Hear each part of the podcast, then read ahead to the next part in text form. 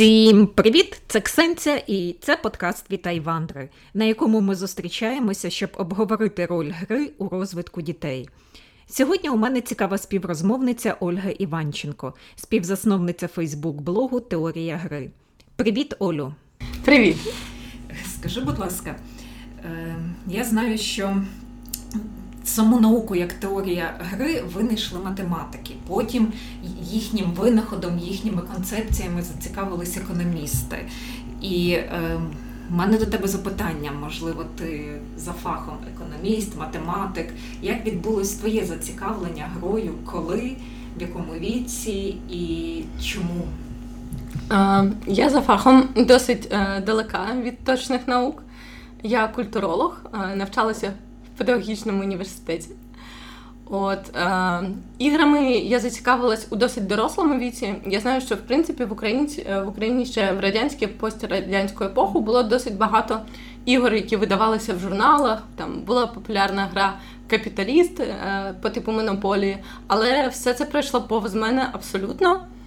Е, єдине, що в моєї сводної сестри е, була монополія хасбрівська англійською мовою. Ми інколи приходили до неї погратися, і це була така дійсно подія для мене.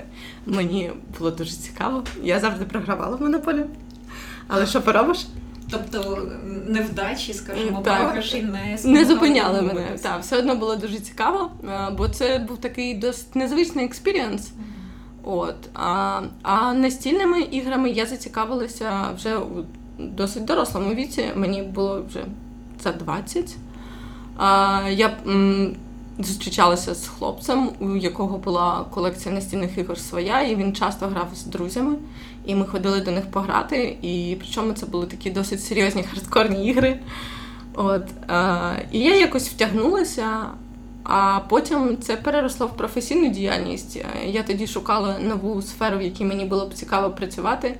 Саме ця компанія мені порадила вакансію в одному клубі та магазині настільних ігор я прийшла туди і, як говориться, закрутилася.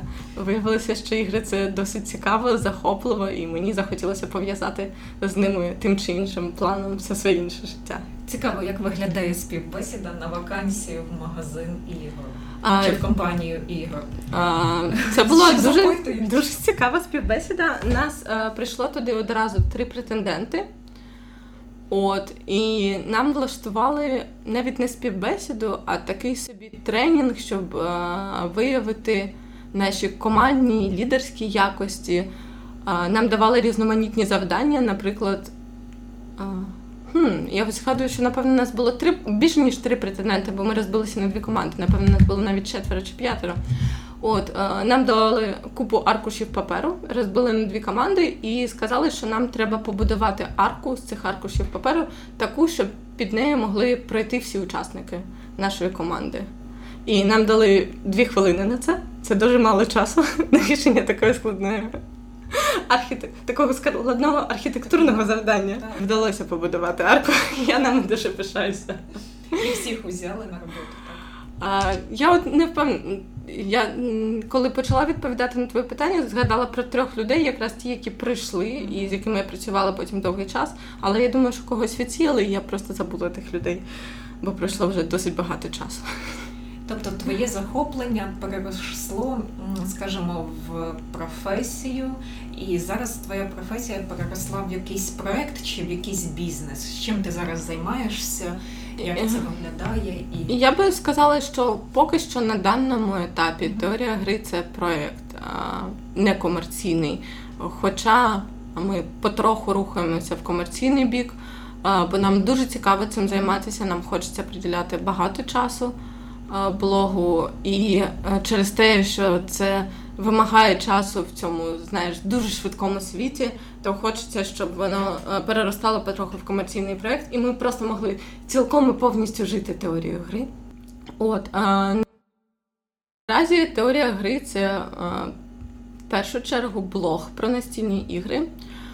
Ми з моїм співзасновником Михайлом зіштовхнулися з проблематикою, що в принципі виходить дуже мало контенту українською мовою. І ще менше такого контенту тим чи іншим чином стосується настільних ігор. І якщо ти чогось не маєш, я думаю, ти можеш створити це сам. Саме тому ми почали писати тексти, і перший рік е, в теорії гри це був виключно текстовий блог. Ми видавали десь по 3-4 великих тексти на тиждень. Я не знаю, як ми з цим справлялися. Це були огляди на ігри. Це були огляди на ігри, це були е, новини українського ринку настільних ігор, бо ринок досить маленький, видавців не так багато, і при цьому вони ще не звикли заявляти про себе. Тобто, в принципі, зараз мені здається на ринку настільних ігор великі проблеми з комунікацією, бо ніхто не каже, типу, я такий-то і такий-то. Видаю ось ці ігри, планую видати оці ігри, люблю грати в ось це, ось це, і давайте робити щось разом. Ні, всі якось трохи у своєму світі маленькому щось роблять, а потім ти випадково приходиш в якийсь великий магазин настільних ігор і бачиш, ого, оцю новинку я не бачила. І це українське. Так, це українське, а це локалізовано українською. А це готується до локалізації, і очі розбігаються, і виявляється, якщо зібрати все це докупи, то досить багато проєктів крутих, масштабних, великих і дуже цікавих, які можна знайти вже рідною мовою. І нам хочеться доносити цю інформацію до світу, щоб якомога більше людей знали, що можна купити гру не російською, а українською, не англійською, а українською. Бо це. А що, якщо я не зможу прочитати правила англійської? Бо рівень англійської в нашій країні, на жаль, дуже низький наразі. Я згідна. І почали ви з Фейсбуку, потім переросли до Ютубу, почали робити якісь, напевно, Так. огляди, розпаковки. І Це- також маєте телеграм-канал. Так, е, телеграм-канал в нас повністю дублює наразі Фейсбук і Ютуб, тому я на ньому зупинятися не буду. А Ютуб е, я особисто не дивлюся майже відео на Ютубі. Е, Є люди, які сприймають інформацію візуально. Я на 100% не візуал. От. І тому ми досить довго відштовхували Ютуб від себе. От, але при цьому ми бачимо, що цей сервіс він набирає шаленої популярності, що дуже багато людей люблять споглядати відео. І це YouTube це територія, на якій ми рухаємося навмання, бо Міша теж він не любить сприймати інформацію візуально. І ми не дуже слідкуємо за тенденціями, які є у світі, і просто намагаємося поки що робити те, що нам подобається, і споглядаємось за реакцією оточуючих, щоб вибрати якусь вірну стратегію. Тому наш Ютуб канал він трохи. От його трохи кидає з одного боку в інший бік, і ми поки що не знаємо, що з цим усім робити. Але це теж цікаво. Таня, скільки вже існує проект? Два роки вже точно налічує теорія гри. Це йде третій рік. Чи є якісь бачення, що далі ви хочете з ними зробити? Можливо, розвинути до якогось мегапотужного ресурсу, який Дуже хотілося би, і ми вже рік цим займаємося, але дуже потихеньку, бо в нас не вистачає ресурсів на це. От ми хочемо створити певне ком'юніті, бо за нашим баченням в Україні також не вистачає того, щоб настольщики, видавці, володарі магазинів спілкувалися один з одним. Це все дуже розрізнено. Е, І мені здається, що якщо ми зацікавлені у розвитку настільної ігрової справи, то ми маємо всіх їх поєднувати і створити якийсь інформаційно-комунікаційний ресурс, де всі можуть і знайомитись між собою, і дивитись якісь новини, огляди, і отримувати інформацію про те, що відбувається у світі. В Росії є такий проект, він називається Тесера. Він існує вже більше 10 років точно. Це сайт, на який будь-хто може додавати інформацію про різні ігри, якийсь візуальний контент, може створювати особисті блоги. От. Ну і в англомовному середовищі існує BoardGameIC.com. Це дуже потужний форум, на який стікаються ігромани з усього світу. І якщо якоїсь гри немає на BoardGameIC.com, скоріш за все її не існує. Але, але з, одно, з одним виключенням, через те, що в нас, в принципі, в Україні не англомовне середовище, багатьох навіть прикольних українських ігор поки що немає на цьому сайті. І над цим теж треба працювати. Треба бути представленими у світі. Не можна копатися тільки в своїй пісочниці. Як ви знаходили видавців? Чи є з ними якийсь прямий зв'язок з їхніми іграми? Можливо, тепер вони вже шукають вас і пропонують і кажуть, зробіть огляд. Ось у нас така новинка запланована, або протестуйте, наскільки наша механіка продумана. Тобто, чи вони вже радяться з вами, виходять до вас і, скажімо так, і прагнуть того, щоб отримати якусь фахову консультацію, підтримку. З комунікацією з видавцями нам було просто через те, що я працювала у світі настільних ігор. То в мене вже була певна кількість якихось корисних контактів, знайомств. От Тому, коли ми тільки заснували теорію гри, і мені треба було підготувати якийсь новосний блок, наприклад, я відкривала свій список контактів і писала першому, другому, третьому. Що у вас відбувається, розкажіть, а я розкажу широкому загалу. Е, в принципі, в більшості комунікацій і зараз відбувається так. Якщо мені потрібні якісь новини, то я зв'язуюсь з тими, хто рухає настільні ігри в Україні. Тобто в одну сторону вони а, ні, ні на останній рік а, через заснування youtube каналу нам так почали присилати ігри на огляди. От. А з приводу тестування, а, то зазвичай нас не просять протестувати щось. Але ми часто відвідуємо різноманітні ігрові події, їх поки в Україні не дуже багато, але вони з'являються, і це щастя. І на таких ігрових подіях є змога протестувати авторські новинки, подивитися, у яку сторону рухається е, розвиток настільних ігор, поспілкуватися з авторами. І також ми з задоволенням відвідуємо е, різноманітні події авторські в клубах настільних ігор. Нас туди запрошують, і коли є час. То ми такі, так, ми будемо, ми протестуємо все, до чого дотягнуться наші руки. І найскладніше це правильно розділитися, бо нас тільки двоє наразі у команді. Е, і ми, коли приїжджаємо на якусь подію, ми собі прямо створюємо такий невеличкий графік, хто у що буде грати, щоб охопити все.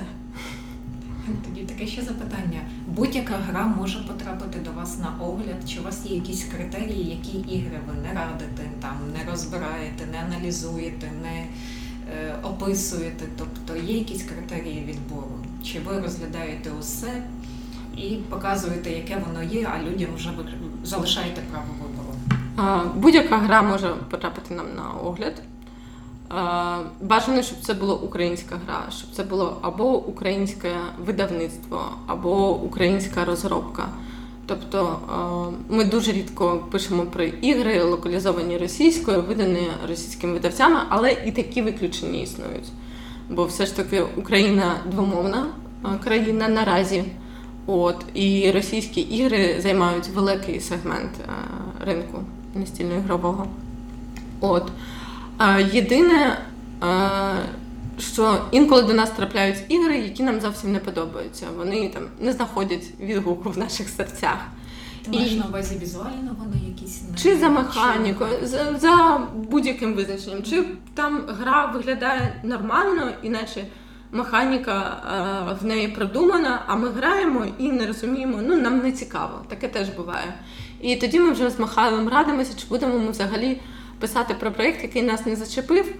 А, Бо, знаєш, з іграми, як і з будь-чим в цьому світі, вони можуть прийтися комусь до смаку, а комусь ні. Тобто я не можу сказати, що я настільки експерт в настільно-ігровому світі, що я можу вирішити за всіх, mm-hmm. що оце стовідсотково класна новинка, а оце нічого не варто. Звісно, бувають там проекти, в яких є якісь недоліки, там поганий арт, там якісь малюнки зовсім не придумані. Так, так. Погана іконографіка це дуже велика проблема навіть у великих ігрових компаній, ще щось.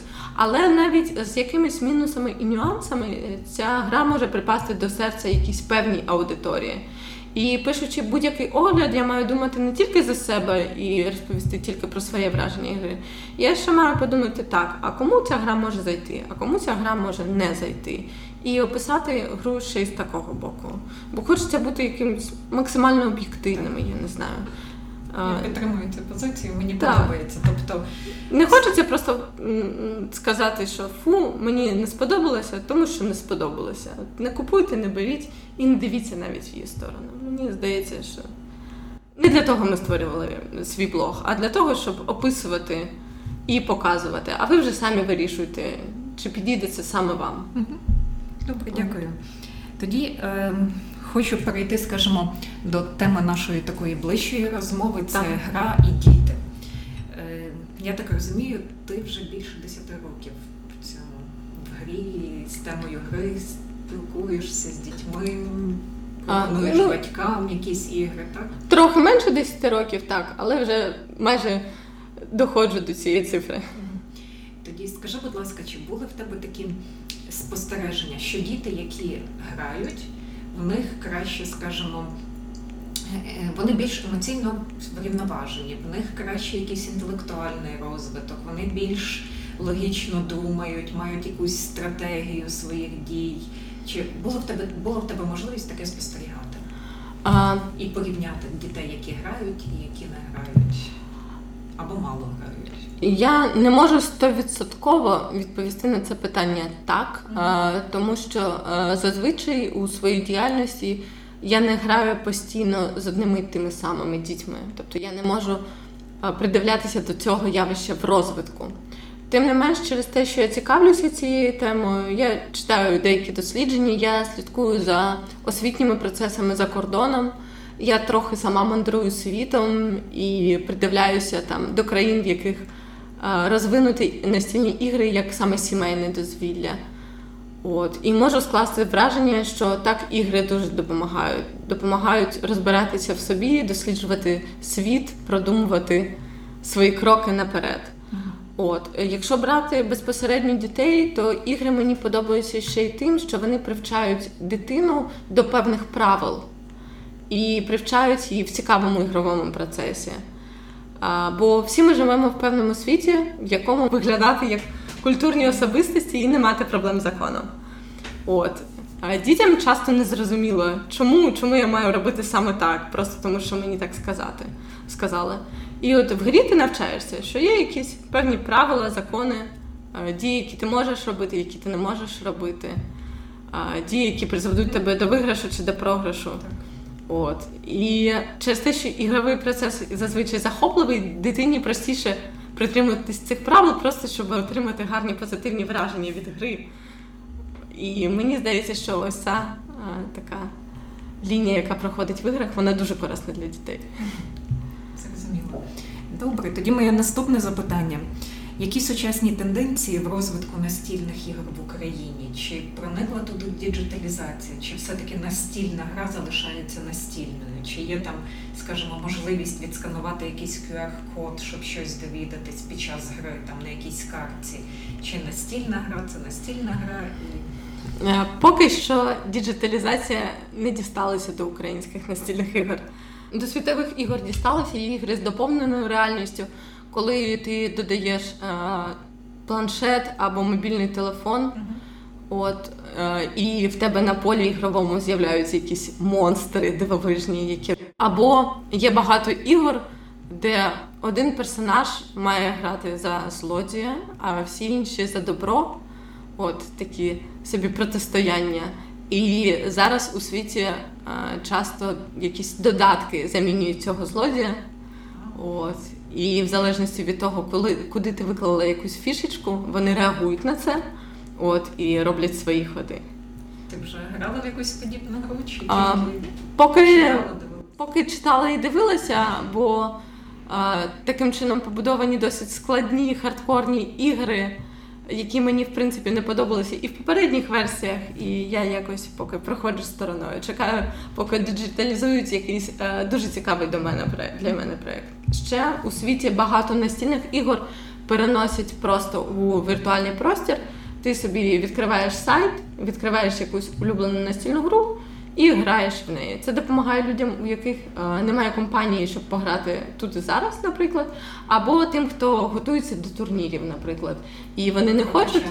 Так, грати 50 партій з однією тою своєю компанією, щоб компанія не відмовилася спілкуватися з цими людьми. От, а прокачують свої навики, пробують нові стратегії. Чи бачиш ти з часом, що попит на ті чи інші ігри падає або зростає. Наприклад, е, цього року всі хотіли грати в Уно. А на наступний рік про цю гру навіть ніхто не згадує. З чим це пов'язано? А Тебе цікавить саме у світі чи в Україні такі процеси? А, В Україні є якийсь топ ігор, які користуються популярністю вже дуже багато років. От, І, в принципі, попит на них майже не понижується. Це такі світові хіти по типу Манчикіна, колонізаторів, Діксіту. От. А з новинками майже немає такого, щоб якась новинка зайшла на український ринок і одразу ж здобула шаленої популярності. Бо е, для того, щоб гра стала популярною, е, вона має мати гарну маркетингову стратегію. В Україні зараз настільними іграми зазвичай займаються досить маленькі компанії, вони не мають своїх маркетингових відділів, які б продумували якусь круту стратегію для певного продукту. Тому все це просувається потроху через вже звичні канали комунікації, і найчастіше це. Ми зіграли гру, розповіли своїм друзям. Друзям сподобалося. Вони купили третім людям на подарунок, ті зіграли в гру. Ну тобто, це е, такий спосіб розповсюдження товару, який був притаманний скоріш там для 90-х років, початку 2000-х. От і зараз в Україні він ще продовжує працювати. Ось ці ігри, які вже тримаються стабільно в топах на українському ринку, вони більше побудовані, скажімо так, на конкуренції. Механіка побудована на конкуренції чи більше на колаборації, де потрібно співпрацювати за твоїми спостереженнями, за те, що ти там досліджувала, грала. Е, ігри, які побудовані на колаборації, вони називаються кооперативними іграми, коли всі там працюють над певною суспільною метою, і вони не дуже популярні в Україні. От, По-перше, мені здається, що немає жодної локалізованої української кооперативної гри, От, якщо я не помиляюся. І через те вони, може, не набирають такої популярності. А в принципі, у світі їх не дуже великий відсоток. Дуже багато ігор, які побудовані на прямому протисті. Коли е, ви суперничите не напряму на полі бою, а намагаєтесь набрати кожен якнайбільшу кількість е, переможних балів, там своє невеличке містечко, годуючи свою родину, то вони теж дуже цікаві і вони не мають такої конфліктної, суперконфліктної сторони. І зазвичай там більша частина очок вона ще набирається на самому кінці гри. Тобто всю гру ви рухаєтесь десь дуже поруч і не зрозуміло, хто виграє, і тому ти можеш запропонувати комусь угоду певну, комусь підіграти трошки. Тобто вони не не настільки агресивно конкурентні. Вийшла феміністична гра бути жінкою. Здається, щось чула. От потім вийшла теж а, гра на соціальну тематику, називається Блуканини переселенців, яка показує, як складно переселенцям, які приїхали зі сходу України. От, але це з одного боку великий плюс, бо вони за допомогою гри, з допомогою графікації показують складні соціальні процеси і явища. Але з іншого боку, через те, що ринок настільних ігор не дуже розвинутий, то е, вони мають всередині себе якісь дуже примітивні механіки. От, І навіть інститут української національної пам'яті випустив дві гри, от, е, щоб показати здобутки воїнів УПА. Але я навіть не грала в них, бо я дивилася правила, дивилася, як візуально виглядає. І воно скоріш відлякує від настільних ігор, ніж е, навпаки. Тобто, наче воно має на меті популяризувати певні явища, але при цьому поки що процеси не дуже добре налагоджені. Я також слідкую за польськими видавництвами і е, за польськими різними соціальними інституціями. І Польський інститут національної пам'яті випустив гру. Е, вона перекладається українською як черга, от яка мала на меті показати мінуси е, радянської епохи в Польщі. Цікаво. От, І вона стала суперпопулярною. Бо це гра, яка має якусь соціальну мету, але при цьому вона має налагоджену механіку, дуже цікавий ігровий процес, гарне оформлення. Особливо це е, це оформлення відкликається в людей, які виросли в пострадянській епосі, і ти бачиш якісь зображення на картах. І о, я це зустрічала на полицях магазинів. О, це там якісь фрази, які реально використовуються. Тобто вона знаходить відгук, і при цьому там ігровий процес побудований таким чином, що ти всю гру стоїш в чергах, і це дуже дратує, а тебе ще можуть посунути назад зі словами Гей, людина, вас тут не стояла. Чи ти ви там не записані були? Так, так. Чи в товар... магазин мали привезти е, певні товари, а потім не довезли, бо водій десь запиячив по дорозі, чи щось переплутали в якихось бланках.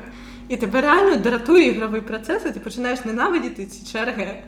Тобто Таке та мета, пояснення. Так, та мета, яку мала ця гра, вона повністю втілена в життя. І я, коли перший раз пограла, мені захотілося поаплодувати цій грі, наскільки гарно це зроблено. І жодної ностальгії не, не передасться від жодної бабусі чи мами, які ви жили в той час. Дуже класно. Так, тобто це те, до чого мені здається, треба рухатися в Україні.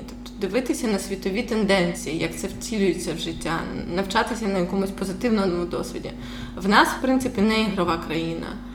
А в нас настільне дозвілля, воно не прийнято. В сімейному колі дуже мало грають Ти наразі. Віриш, я донедавна сама думала, що це пуста трата часу. От дуже багато так думають людей. Але при цьому у світі це дуже розвинуто.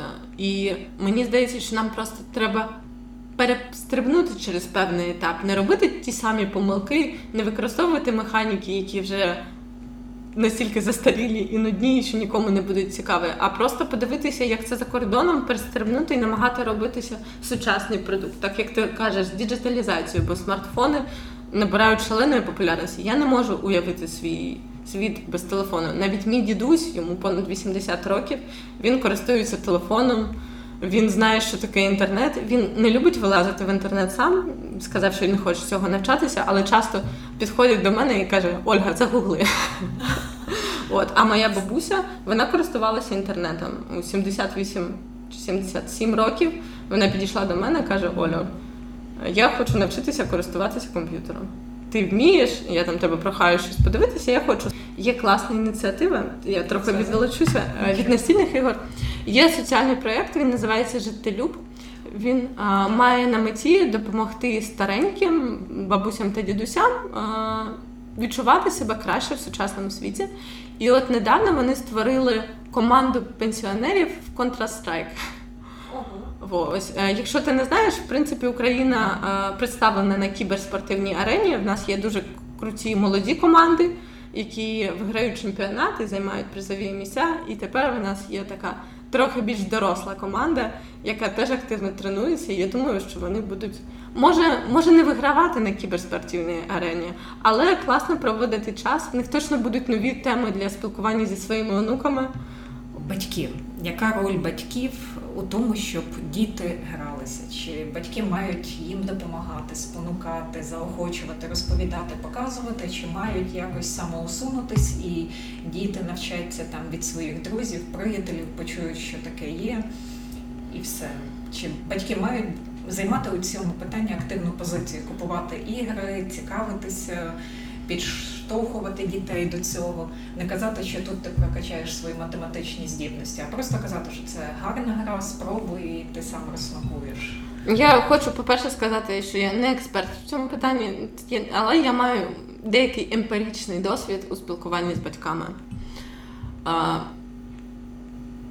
Негативний досвід в тому числі, бо коли я працювала в магазині настільних ігор, досить багато молодих батьків приходили для мене до мене і питали: а порадьте мені гру, яку я можу просто сунути в руки дитині і самосунутися, щоб вона грала бажано сама з собою, от, е, могла зайняти себе чимось, і при цьому мене не відволікала.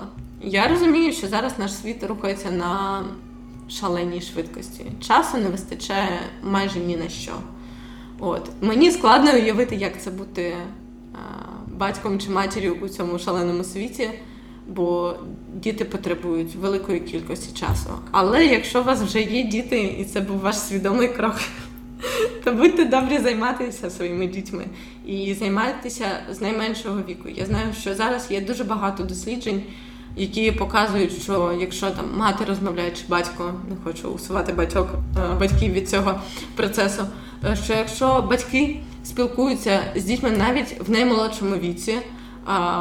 До року, коли дитина абсолютно ще не розмовляє, сприймає світ досить по-особливому, але діти, з якими спілкуються, граються, яким приділяють увагу в цьому найменшому віці, вони мають менше проблем з тим, щоб навчитися говорити. От. Тому мені здається, що батьки мають приділяти цьому увагу. Мені здається, що батьки мають грати з дітьми вони мають навчати дітей, що вони не можуть просто перекласти всю цю відповідальність на двір, школу, дідусів, бабусь, якісь, людей. так, якісь соціальні інституції. Ні, це ваша дитина, і в першу чергу ви відповідальні за те, якою вона виросте. От мені здається, що багатьом батькам було б корисно гратися і самим, щоб згадати, як це бути трошки дітьми, трошки веселішими, трохи менш стурбованими нашим буденним життям. От. Мені здається, що класно, коли діти грають і між собою, і батьки в цьому не присутні. Але, знаєш, ми дуже багато споглядаємо за своїми сім'ями і набираємося яких традицій, традицій, і ми можемо це усвідомлювати, а можемо не усвідомлювати. Коли я приїжджаю там до Німеччини, наприклад, я була там поки що тільки один раз, але сподіваюся побувати ще декілька або до Польщі, або спілкуюся зі своїми польськими друзями. Вони мені розповідають, що там на Різдво вони збираються всією сім'єю, спочатку трохи їдять, а потім грають у щось. Вони можуть грати у якусь пантоміму, вони або шаради це ще називаються. Можуть грати у якісь вікторини, можуть грати в лото, можуть грати в більш сучасні ігри. Але в них, в принципі, прийнято таке сімейне дозвілля. А в нас же всі збираються на Різдво чи інші свята, наїстися від пуза, попиячити, а потім може повтикати в телевізор всім разом. Точно. І якщо ви не граєте зі своїми однолітками, якщо ви не граєте зі своїми дітьми, то звідки вони цьому навчаться? Вони спочатку так у якомусь зовсім малому віці будуть грати з іншими дітьми, бо це, в принципі, основна діяльність дитини ігрова. Але потім, коли вони стануть більш дорослішими підлітками, вони будуть все менше грати, бо знаєш, у підлітків, наскільки я пам'ятаю по собі, хочеться виглядати подоросліше. І коли ти дивишся на дорослих, ти не бачиш чуваків, які грають десь в кафешці. Ти бачиш чуваків, які пиячать десь на лавочці. І ти наслідуєш цей приклад. Я би не хотіла, щоб наступне покоління українців, молодше покоління, яке тільки не підростає, наслідувало такий негативний приклад. От Тому в нас є ще такі невеличкі ініціативи. Ми з друзями Е, дуже рідко збираємося пограти вдома. Ми виходимо грати кудись е, в публічні місця, щоб показати, що грати це цікаво і це круто. І до нас підходять люди, дуже рідко запитують, частіше просто стають так трохи вдалечінь, щоб їх не було видно, бо вони соромляться і дивляться, що ж ми таке робимо. Якщо би хтось хотів побачити, попідглядати за вами, як ви граєте, як це кайфово виглядає, як скільки радості це вам приносить, то де вас можна шукати у Києві? Ми граємо в мережі закладів Пузата хата. Це не реклама, але мені дуже подобаються ці заклади, бо вони нас майже ніколи не виганяли. Єдине, ми колись грали в преферанс, це карткова гра, яка грається звичайними картами. До нас підійшла охорона і сказала, що в Україні заборонено грати в азартні ігри. Преферанс не є азартною грою, але тим не менш ми прибрали карти і вирішили, що так, в карткові ігри чисто ми будемо грати вдома. От. Але при цьому в позатій хаті я грала в ДНД. Це рольова гра, коли ти обираєш собі якогось персонажа. Там обов'язково є майстер, який продумує певну сюжетну лінію, вводить вас у цей сюжет, а далі ви вже вирішуєте, що ви будете робити у цьому казковому світі, куди рухатися, як вирішувати завдання. Там є деякий елемент випадковості, є дайси, це такі невеличкі кубики з 6, 8, 12 гранями. Mm-hmm. І коли ви приймаєте певне рішення, вам треба кинути ці кості, щоб дізнатися, вдалося чи ні, і наскільки гарно. От, І це е, я зараз вже не граю в рольові ігри, але я вважаю їх дуже класним видом дозвілля, бо вони розвивають фантазію вони розвивають комунікативні навички, бо ти граєш командою певною, і ще у вас є майстер, і всі події, що відбуваються у цьому світі, вам треба описувати. І чим гарніше ти описуєш їх, тим цікавіше грати іншим. Ще це трохи театралізоване дійство, тому що ти вживаєшся в роль свого персонажа, і він може друге. Це програвання певних соціальних ситуацій, це не настільні ігри, це ігрофікація певних процесів. Я була в таборі, я тобі трошки вже е, розповідала поза шоу, але зараз повторююся. Це був табір під Одесою, який мав на меті навчити е, підлітків певних політичних процесів та розумінню певних політичних явищ. Тому там було створено невеличке міні-суспільство, яке а, проживало спочатку тиранію. Керівництво табору забороняло все, що може бути цікаве підліткам. От.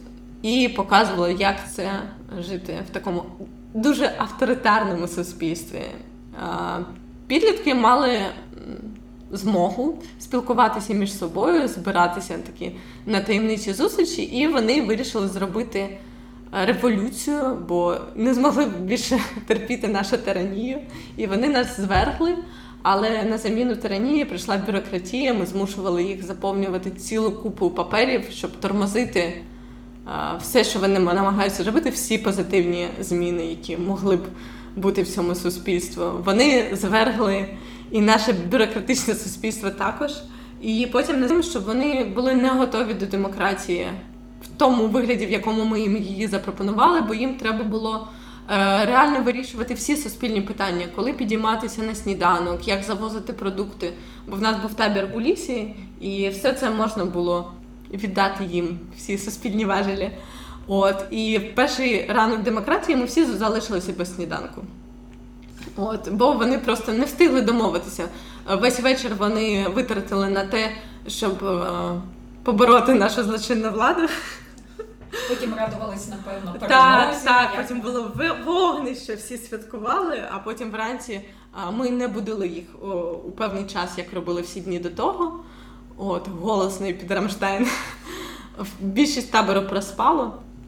От і вони зрозуміли, що якщо ти хочеш рухати суспільство в демократичному напрямку, якщо ти хочеш приймати якісь важливі рішення, по-перше, тобі треба у цьому цьому розбиратися у внутрішніх процесах. Що це не просто прийшов і сказав, а хай буде так.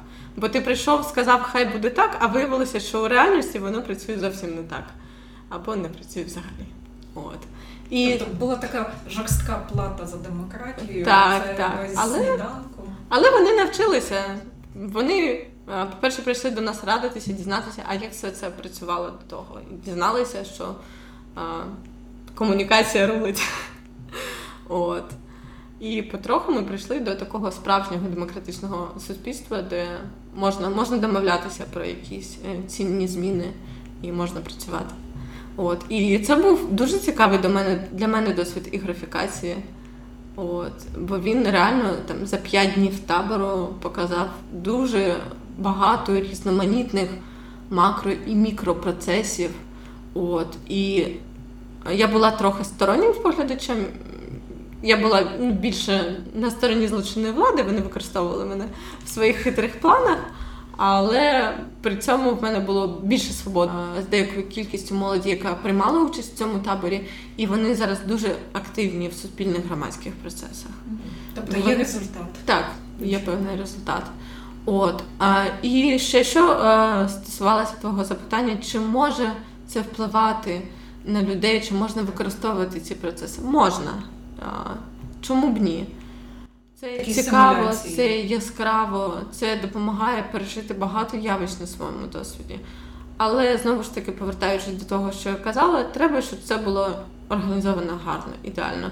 Бо за допомогою цього можна як показати якісь певні явища, так і просто повністю відштовхнути людей від явища ігрофікації, бо вони подумають, що оце і є ваша ігрофікація, цей дешевий театр. Наше воно мені потрібно. Чи можливо ігрофікувати освітній процес? Так. Чи варто це робити? Так. Е, тобто я... не зубріння, а саме через гру. Я можу поділитися своєю думкою про освітні процеси зараз в Україні. Uh-huh. Я інколи буваю в українських школах, мене запрошують туди проводити ігротеки. І я ненавиджу українські школи. Мені здається, що вони морально застаріли ну, років на 20 точно. Що навіть коли я навчалася в школі, воно вже не потрібно було нікому в тому вигляді, в якому існувало. А зараз світ рухається вперед, а українські школи стоять на тому самому місці. Я маю педагогічну освіту, тобто мене вчили вчити дітей. Мене в університеті були найнуднішими. Я ненавиділа кафедру педагогіки. Я досить вільно почувала себе в університеті. Перший курс я навчалася дуже добре, тому що мені треба було перейти з контракту на бюджет. У мене, на жаль, не було коштів, щоб сплачувати за контракти навчання, а я не поступила на бюджет з першого разу. І тому перший рік я вкалувала і зубрила, щоб бути найпершою в рейтингу в своєму інституті.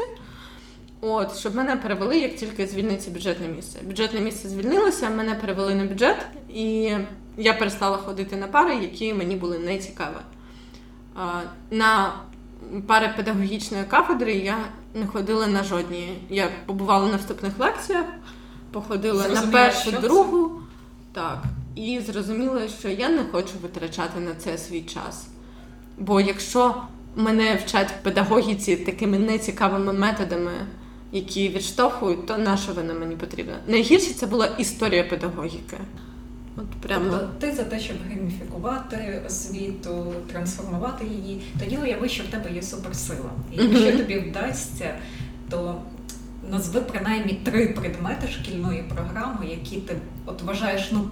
Ну, дуже потрібно, вони так лягають на те, щоб там все робилося через гру, е, щоб діти самі вигадували ігри, mm-hmm. щоб це все їм приносило задоволення. І якщо можливо, то Підкажи, якими саме іграми варто було би замінити, якщо такі ігри є.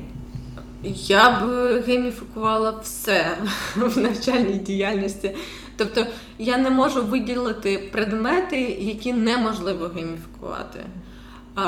Я можу трохи поділитися досвідом. Я співпрацювала з крутою, дуже дорогою школою. Це Новопечерська школа.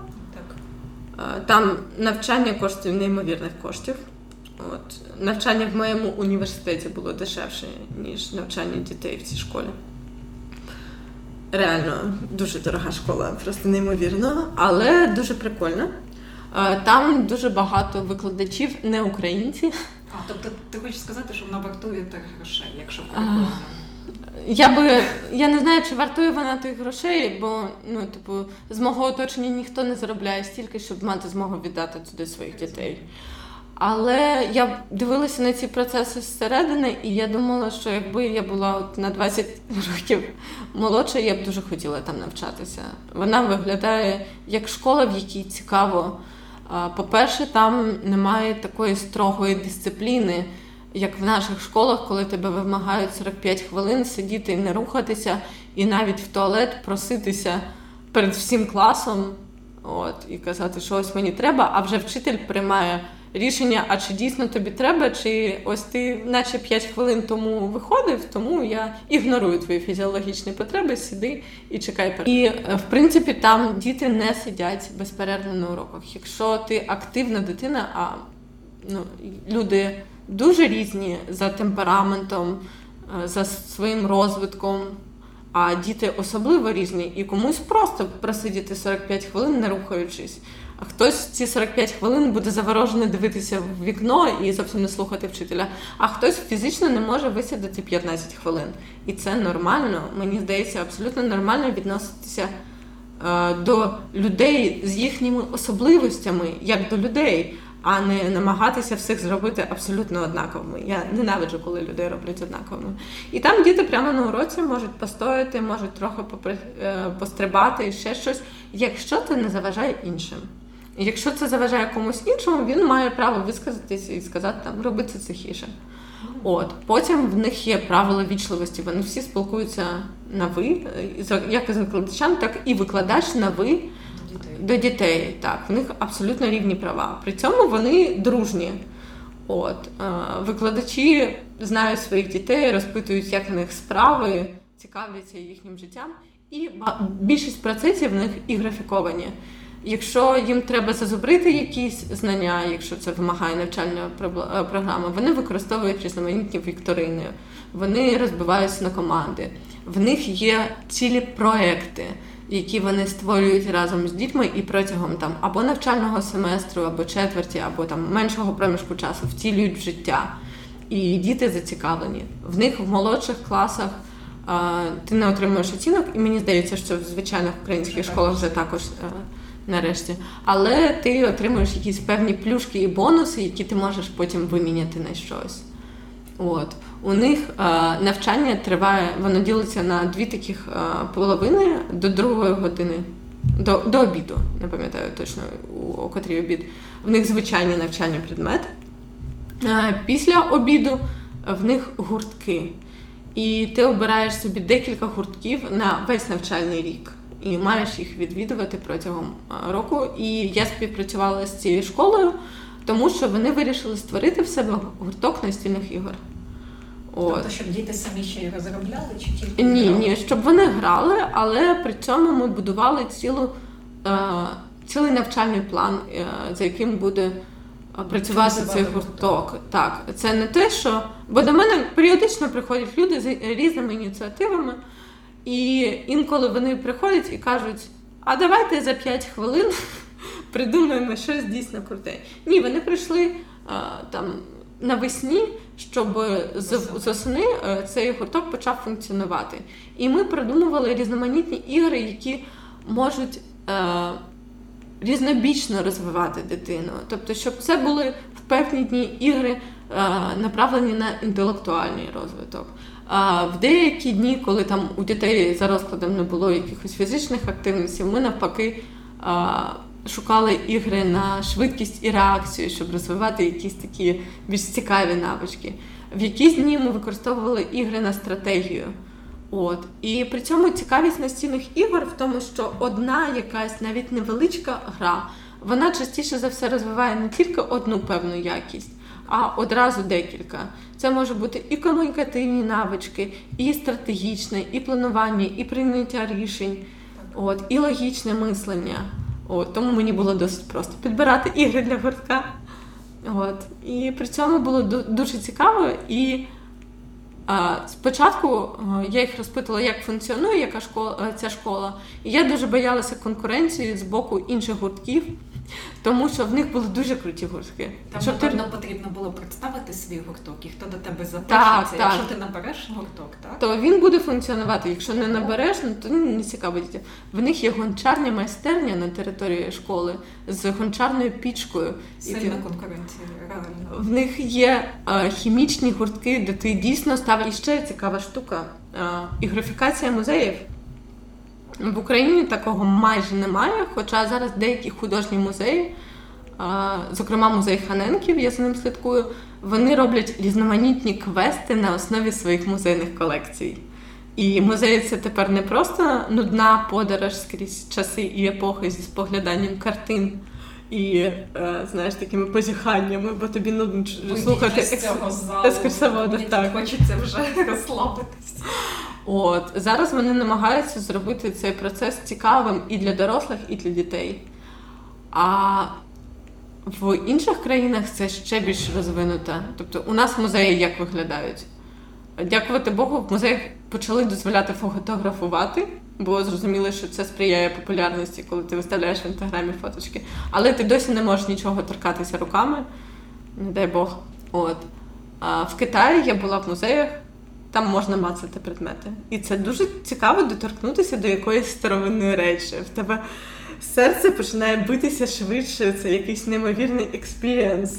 От, знаєш, ці статуеці декілька тисяч років, і ти можеш відчути, яка вона на дотик. Чи я була в музеї науки і техніки, і це був просто неймовірний experience.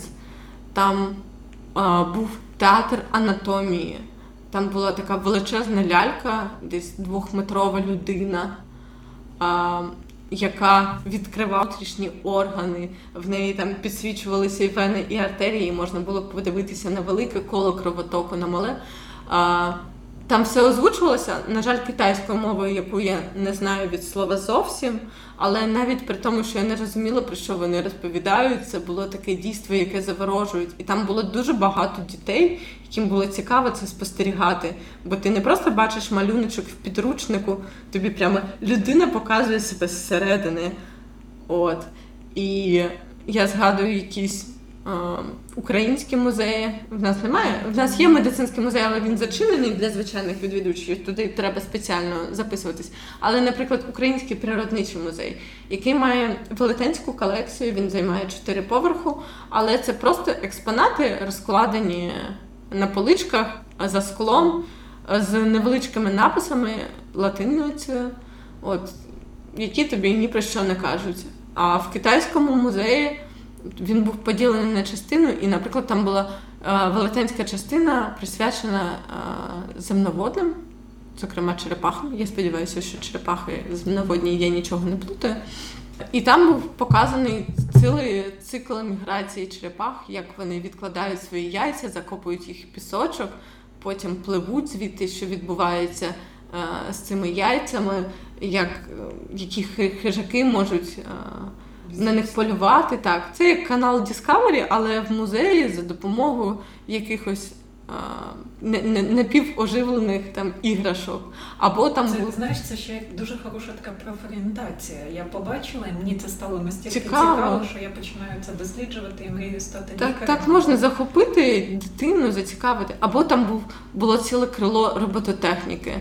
Робот мог зав'язати тобі шнурівки на твоєму взутті, або робот, роботична рука давала тобі кубик Рубика, я могла скрутити його в будь-якому напрямку, потім віддати цій руці, а вона за декілька секунд знову складала його. І я така, як це відбувається? Ох.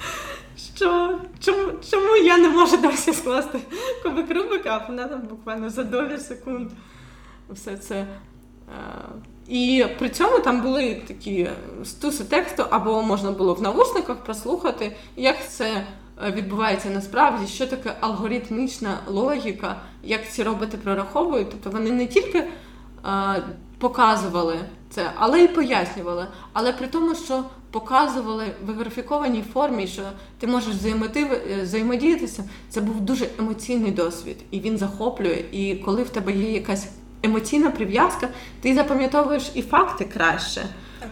Бо ти слідкуєш за цим, і це дійсно цікаво. От. Я провела в цьому музеї, я не знаю, десь, напевно, 5 годин майже до закриття, і мені не хотілося звідти виходити. І я була ще зі своєю знайомою з Польщі. Вона ще навчалася в школі в той момент. І вона ходила з такими очами. І така захоплена, і казала, що їй навіть після цього музею хочеться більше поглиблюватися в певні предмети що в школі не так цікаво, як всі в цьому музеї, але через те, що вона побачила в цьому музеї, їй хочеться досліджувати більше і більше і дізнавати. Я починаю тільки формувати свою колекцію домашніх ігор, які би ти могла порадити. Е, ігри, щоб я придбала в першу чергу в колекцію, вивчила сама і навчилася грати зі своєю дитиною. Можливо, також порадиш якесь видавництво, я би за ним слідкувала і читала. За вами я вже слідкую, підписалася Дякую. і слідкую за вашими наповненнями. А, Зараз в Україні є декілька видавництв, які займаються дитячими іграми. А, По-перше, це Bombard Game. Невеличке зовсім видавництво, вони знаходяться в Києві, вони друкують свої ігри повністю в Україні, в них українські автори. От. І вони роблять дуже приємні ігри, які, знаєш, підходять для знайомства зі світом настільних ігор. Бо вони коштують не дуже дорого, а ціна настільних ігор дуже часто відлякує людей. Особливо, якщо знаєш, це якісь ем, громадні коробки сирових настольщиків, вони можуть коштувати там по 2, 3, 5 тисяч гривень. І коли хтось підходить до мене в гості і питає, скільки ти заплатила за цю гру? Але я розумію, що це гра, яка буде радувати мене декілька років. Якщо розбити цю саму суму там на кількість походів в кіно, то це там 10 походів в кіно, і це вже не так дорого, так, бо я точно більше 10 разів зіграю в цю гру і теж отримую певний experience, певне задоволення. Так от, ігри Bombat Game коштують не по 2-3 тисячі гривень і добре підходять до для початківців щоб познайомитися, подивитися, а що воно взагалі таке. В них є лінійки ігор для різного віку, і в принципі будь-яку їхню гру можна взяти, просто щоб спробувати. Потім я нещодавно зіштовхнулася з новеньким видавництвом, буквально декілька тижнів назад про них дізналася. Вони називаються Malve Games. І вони розробляють те, що може тебе зацікавити, освітянські настільні ігри, щоб навчити дітей читати От Є певний такий перехідний період між тим, коли дитина вже вивчила певні букви, і тим, щоб навчити ці букви складати слова. Тому що, наприклад, буква М, вона ж у нас читається як два звуки. І якщо якесь слово має дві літери Е і М, і все одно воно читається як один звук. І діти стикаються з певним ступором. Вони не розуміють, як дві букви можуть створювати те, що робила тільки одна, і наша взагалі це таке. І вони розробили якусь досить цікавеньку технологію, коли а, мають на меті саме привернути увагу до таких слів і привчити дитину а, ними користуватися, їх читати, і при цьому їх ігри мають дуже миле таке оформлення, яке дійсно має не відштовхувати дітей, а бути цікавим. От, що ще є? Є просто ігри, в які цікаво грати в сімейному колі. Так. Наприклад, гра швидерця, вона подобається і дітям, і дорослим. Можна погратися з твоєї поки що не вийде, треба, щоб вона трохи підросла. От, Це гра на швидкість і реакцію. Там є певні картки з завданнями, і є такі веселенькі, маленькі відерці різного кольору. Їх треба розставити точно так, як на картинці, а потім блямнути об дзвіночок, щоб показати, що ось я я перша виконала завдання. От, Гра на швидкість, тобто ви е, суперничаєте з іншими гравцями, і ти рухаєш ці ведерця з неймовірною швидкістю. От, І тому можеш десь помолитися і блямнути дзвіночок зарано. От. І якщо грати з дітьми, по-перше, воно гарно розвиває дрібну моторику, що дуже важливо, як виявилося, і в принципі для розвитку всього інтелекту. По-друге, вона вчить дитину вигравати і програвати. І перше, і друге дуже важливо. В нас в житті зустрічається багато ситуацій і з першим, і з другим. І якщо ти не вмієш гарно поводитися при цьому, в тебе можуть бути проблеми ну, в комунікації з іншими. А по-третє, після того, як ти пограла з дітьми, е, дуже класно взяти цю гру в дорослі, в дорослу компанію От, і пограти ще з дорослими, бо це неймовірно цікаво. Багато ігор, е, які дуже часто купують різні люди, але я б хотіла їх відмовити. Це знаєш ігри з механікою кинь-двинь коли ти просто кидаєш кубик і рухаєш свою фішечку на певну кількість кроків, яка випала на кубику, але при цьому ти не приймаєш ніяких рішень.